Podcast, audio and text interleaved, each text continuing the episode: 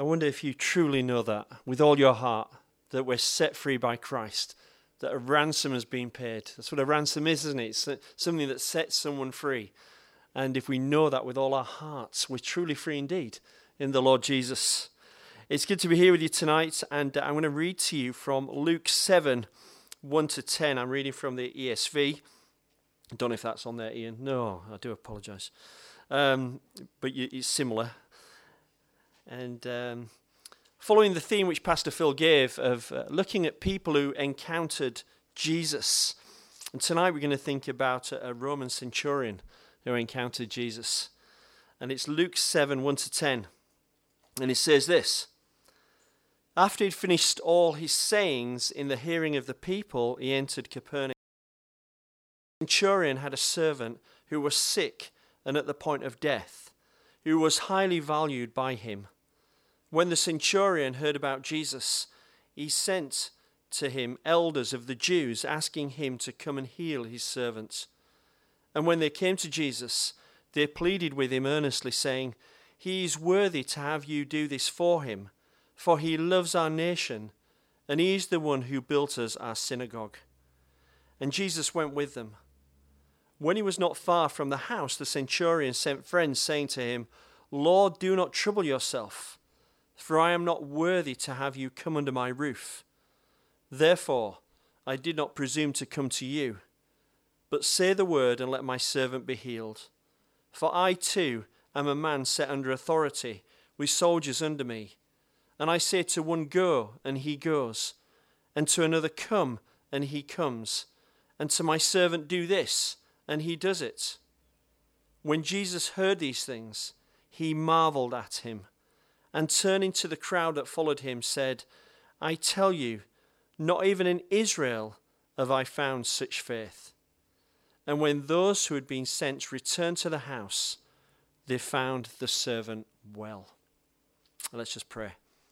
Father, we do pray that you'll give us ears to hear what you want to say from your word tonight.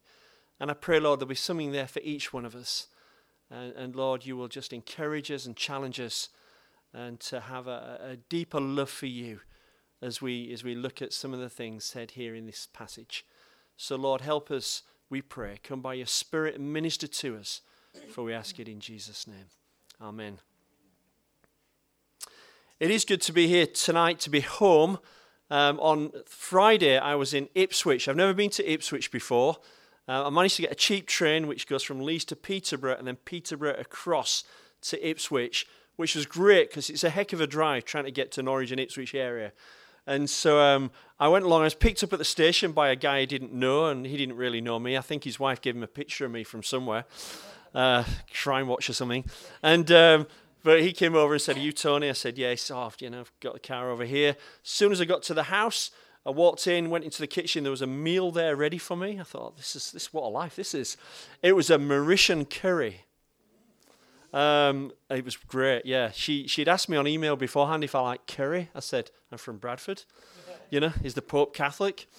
And um, so this this meal and everything. And we were sat talking over this meal, and then I spoke in at a meeting in the evening. And I said, So, how come you got in touch with me to invite me to come along? And she said, You were commended to us. It's nice to be commended, isn't it, by people? Every now and then I get a phone call. It's becoming more regular, actually, somebody will phone me up and say, Oh, yeah, Roger Carswell commended you to us. I never know whether that's a good thing or a bad thing. It's, I usually think, is it something Roger can't do? So he's trying to offload it onto me. But it's great to be commended by others. But how much better is it to be commended by the Lord Jesus Christ? And in this story here, we find someone who's commended uh, by the Lord Jesus. Only twice in the Gospels do we find Jesus commending someone for their great faith. Uh, one is a Canaanite woman in Matthew 15. Uh, you may remember the story. She came to Jesus and asked him to heal her son. And he said, No, I've come to the house of Israel. And she said something along the lines of, Well, you know, even the crumbs that falls from the master's table, the dogs eat and he commends her for his faith and he heals her son. And so there's a, a, a, commendation there of her great faith. And the second one is in our passage tonight. It's the centurion who's commended for his great faith as well. And it's interesting in this, uh, these examples that one was a woman and one was a man, and both of them were Gentiles. Uh, Gentiles are non Jewish uh, people. And it's interesting that the ones that are commended for their great faith are not Jews. It is the Gentiles, and one a man and one a woman. And that tells us something very clear um, right at the off here, is there's no barrier to faith in the Lord Jesus Christ. The good news of Jesus is good news for everyone. Um, I heard someone say this, which impressed me. Said, "Good news." You know, news is N E W S, and it's good news for everyone. N is north, east, uh, E is east, W is west, and S is south. So that's a good way of remembering it. It's good news for everyone all around the world. And so anyone can come to the Lord Jesus by faith. And that's proven in our text tonight with this Roman centurion. Now, we're told that this centurion was based in Capernaum. And it's interesting that Capernaum is a, a place condemned by Jesus in Luke 10 15 as having a distinct lack of faith. So, Jesus, uh, further on in, in Luke 10, is saying, Capernaum, lack of faith, woe to you, you know, all this kind of stuff. But here we find a Gentile in Capernaum who has faith. And I think, again, something we can maybe um, pick out of that is that as we live this life and we try to have faith in the Lord Jesus, we're living in a time where people are lacking faith in, in the Lord Jesus or don't have faith in Him. The city we live in lacks faith in the Lord Jesus. Then maybe the people that we work with on a daily basis may not have any faith in the Lord Jesus, but they are not to affect us. And we find in this Roman centurion, he has faith in a place where Jesus says there is no faith. And for us, we are to have faith even though around us and the world around us are saying it's nonsense. Even though they don't have faith, we have faith. And the, the idea being that we influence them rather than they influence us. You know, when Jesus spoke about we're to be in the world but not of the world, the idea is that we share our faith with those around us. So this centurion has faith. We know that centurion, as the name suggests, um, would be a person in charge of uh, a uh, hundred men. He, he was a man with authority, but also a man under authority. He mentions that in verse 8. And such was his position that he had a servant whom was and this servant was highly valued by him but the servant was sick and at the point of death but then it says but he heard about jesus he heard about jesus i wonder what he heard about jesus i wonder what people around us hear about jesus and know about jesus because of us i wonder what they see in us and what we communicate of Jesus to them. He says he heard about Jesus. And the fact his servant was healed and he was going to send some Jewish elders to Jesus uh, that Jesus might heal his servant suggests the thing he heard about Jesus was that Jesus was a person that healed. People got healed when they met Jesus. Uh, this week I, have met uh, three different people, different places, one in Ipswich, one in Bradford, one in Cleckheaton. And all three of them told me a story of healing. It was just re- and one really current and recent. And it just reminded me again that we have a God that heals. And it's not about, you know, s- s- seeing that all the time, because we don't see that all the time. I wish we did. You know, I wish every week someone in Sunbridge Road Mission could get up and testify to a healing and, and, and do that. Uh, but we know the Bible tells us, and we believe the Word of God, that Jesus healed people. And this centurion had heard this about Jesus, perhaps, and he had faith in this Jesus that he could heal. Uh, do we have faith in this same Jesus that he can heal?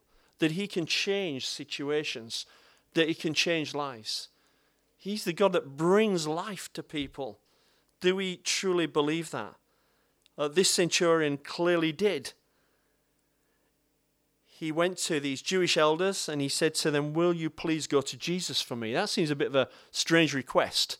That a Roman centurion, a Gentile, would go to the Jewish elders and say, Go to this man Jesus for us. But that's what he did, and later on we find out why. But it does seem strange that these uh, Jewish elders would want to do that for him anyway. You'd imagine, you know, that the, the occupying force who's oppressing you in your nation, you know, you don't really want to be friends with those guys. And what we seem to know about Romans, uh, they're quite ruthless. And, uh, you know, you think they'd be scared of this guy and not friendly with this guy. But it's interesting, a little side note, that there are seven centurions mentioned in the New Testament, and all of them are presented in a favorable light. Isn't that interesting? That there are seven centurions mentioned in the New Testament, and all of them are presented in a favorable light. Now, it could possibly be as well that some of these centurions were not Roman. Uh, the, there were others that could join the Roman army, but they certainly would have been Roman in, in the way that they thought and went about their work. And this man was a, a man in authority over a hundred others. But these Jewish elders went to Jesus and petitioned him to help the centurion because, they said, he is worthy to have you do this for him. Isn't that great? You know, he's worthy to have you do this for him. These Jewish elders are speaking well of a Gentile member of the occupying force. That's just a bit bizarre in and of itself, isn't it? But there they are. Jesus, he deserves for you to do this for him. He's worthy to have you do this for him. And they would go on to say in verse 5 about the centurion, For he loves our nation and he's the one who built our synagogue for us. Again, just amazing.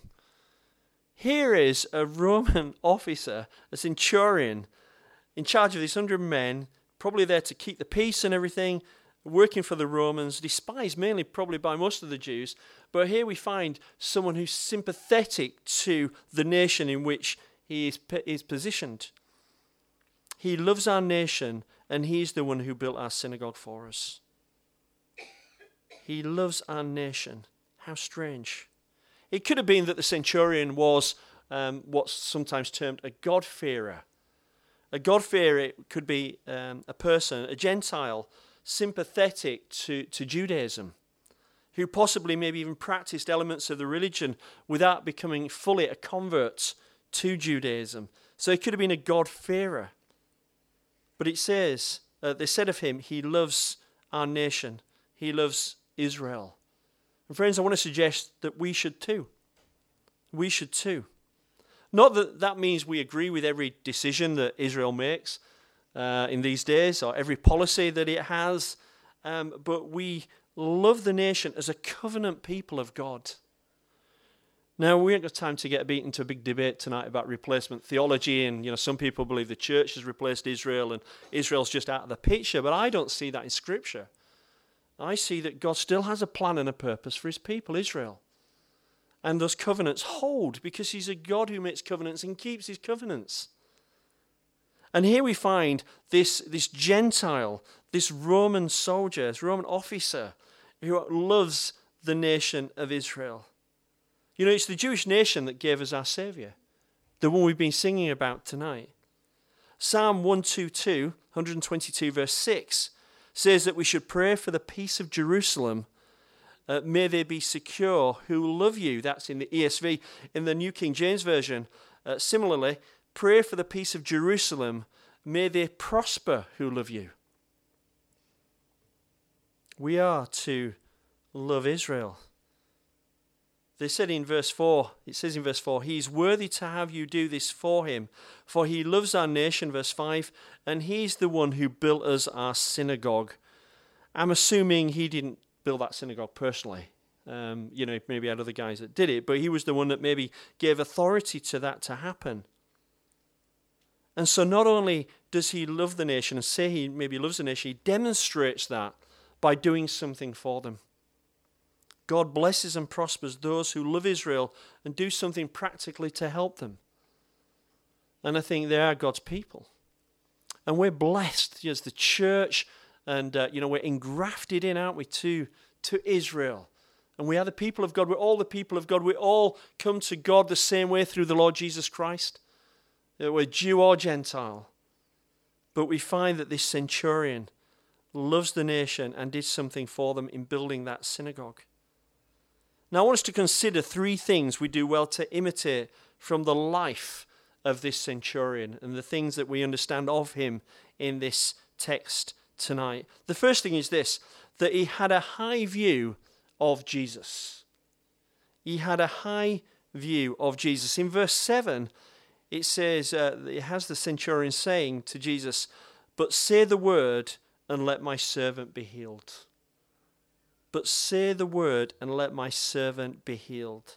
He had a high view of Jesus. The centurion believed that all that was needed for his servant to be healed was for Jesus to say a word. He had faith in Christ. And again, that, that's the same Christ we have. That we can believe that we just say, Jesus, I just know if you say the word. I don't, I, as I come to you, Jesus, with my problems, with my issues, with my loved ones, whatever it might be, I know, Lord, you can just say the word and they'll be healed. Say the word and it will be dealt with. Oh, that we would have that kind of faith in the Lord Jesus, to have this high view of Jesus, that He's God incarnate, that all things are possible with Him and through Him. Here in this uh, story, we have a man of authority, a man that commands a hundred, a man who says to someone, Go, and they go. He says to someone, Come, and they come. He says to someone, Do that, and they do that. A man who might say to someone, I want you to jump, and they ask, How high? They, they do what he says. A man who has control, but also a man that has a situation that he has no control over. A servant, very sick and about to die. And how difficult that must be. You know, one of the things I think we, we find uh, really difficult as believers sometimes, especially if, if you're a little bit of a control freak like me, is that when you're in control, everything's good. But when you're faced with situations you can't control, that's when it's difficult for you, isn't it? But there's lots of things in our life we can't control. We, we heard Jez, if you were here this morning, Jez was speaking this morning about, you know, us not being in control. And, you know, everything's a risk. You know, we don't know how long we've got to live. We, we, we, just, we should just go for it, he was basically saying this morning, and trust God but it's when you're not in control. And here's a man who's in control. He's in control of other people, he's in control of what they do. He's maybe very contr- in control of his own life. And then he's faced with a situation he can't control. So, what do we do when we're in a situation that we cannot control? Well, I think there are three things we can do we can deny, we can try, or we can cry. We can deny, we can try, or we can cry. We can deny that we're not in control and believe we are. And so we try and control the situation. But we know really we're not in control of the situation. We can try and remain in control of the situation. So we, we, we just sort of try and think we can fix it, we can sort it out, we can do the best we can. Or we can cry out to the one who ultimately has control, and that's the Lord Jesus. And this centurion, with all his power, with all these men under him, finds a situation he has no control over. So, what does he do? He goes to Jesus.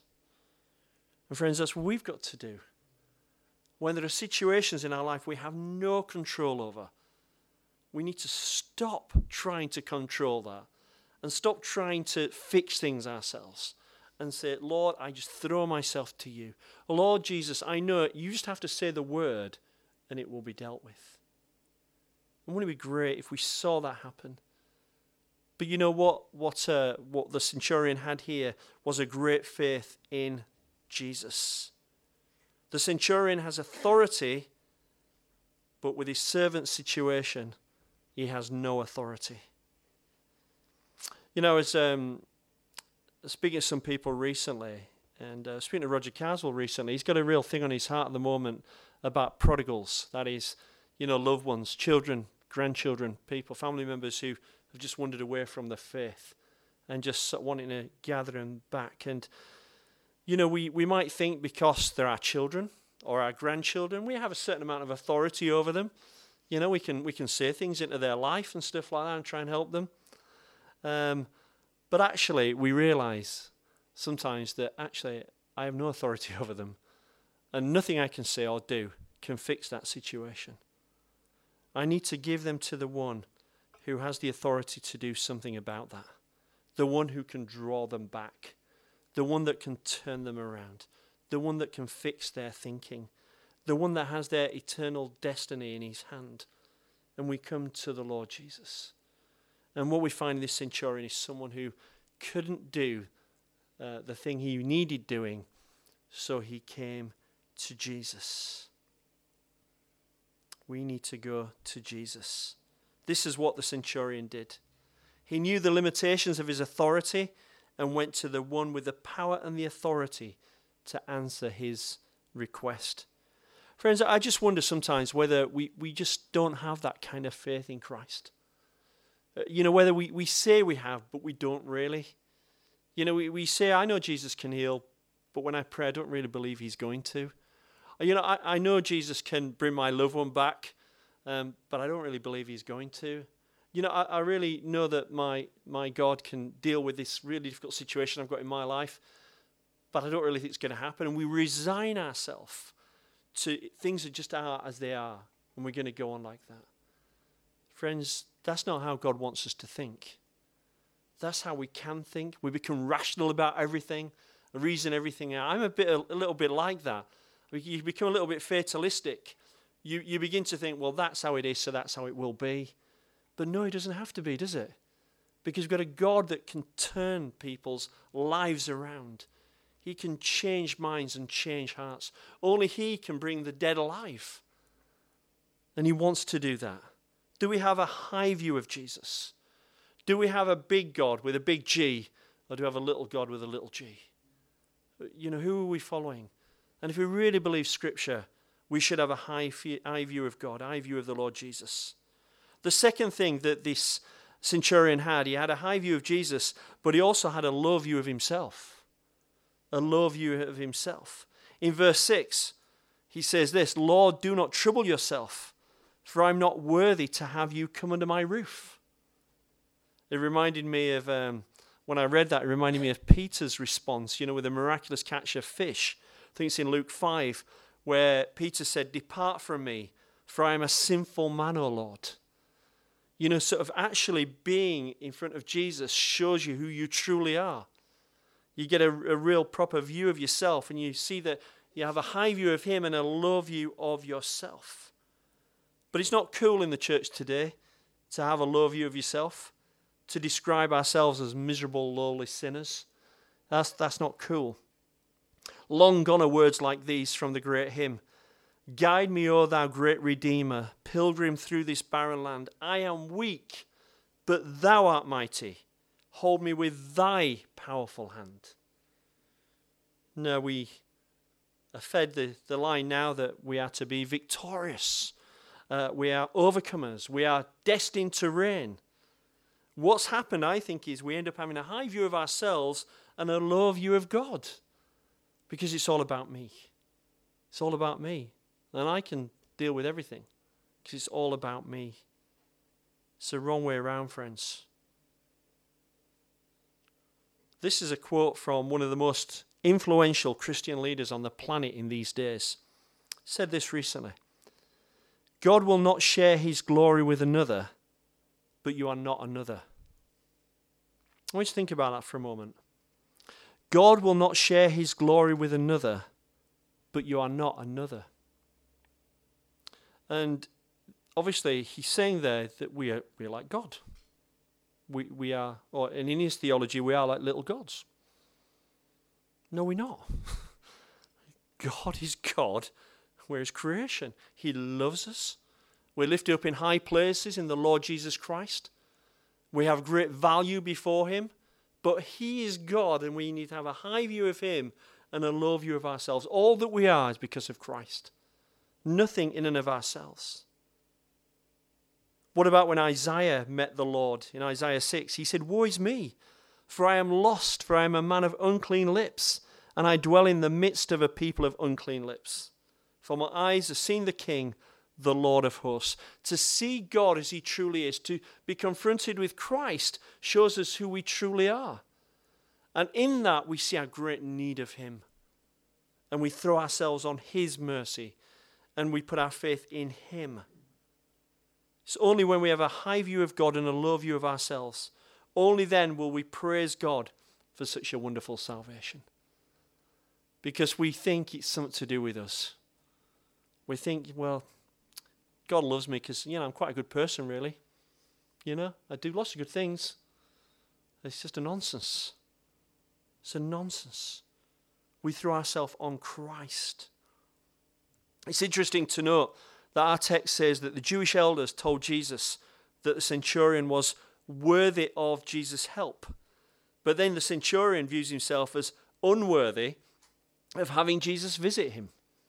So the elders say, Well, he's worthy of your help. And then the centurion said, Well, actually, I'm unworthy of your help. I'm unworthy of you actually visiting my house. He saw himself in a right way before the Lord Jesus. His low view of himself, despite his high station in life, brought him to a place where he needed Jesus. And sometimes I think that you know the Lord allows us to go through go through things, difficult things, prolonged things sometimes. So we get to a place where we just have to cry out on the Lord Jesus. And we just say, Lord, I just can't deal with it. Lord, I, I, I can't answer it. I can't fix it. Lord, I need you. I need you. So the Bible tells us God gives grace to the humble but rejects the proud. I saw a really interesting um, uh, discussion thing this, this past week.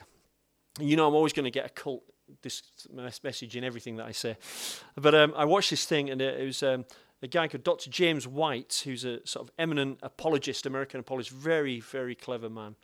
And a guy called Jeff Durbin, also a very clever guy, does apologetics. And this young Mormon guy who took on the challenge of sitting with these guys to discuss stuff. And this like 19 year old Mormon sort of guy uh, was coming out with all this stuff. And he was basically saying to James White and Jeff Durbin, and he mentioned the reformers in his talk as well, none of you know how to understand the Bible. 19 year old Mormon kid. And, you know, I thought, you're just so arrogant. You, you clearly do not know what you are talking about. And I felt really sad for him. But, you know, there's a lot of people who are proud, and, and intellectualism can make somebody proud, can be very clever, you know, it can be it can be all about what I do and all this kind of stuff. None of that impresses God. None of that. We need to be humble before him. He rejects the proud but gives grace to the humble. Here you have a centurion who you might have thought was quite proud of his position in life and the authority that he had, humbles himself to come to Christ on behalf of his servant.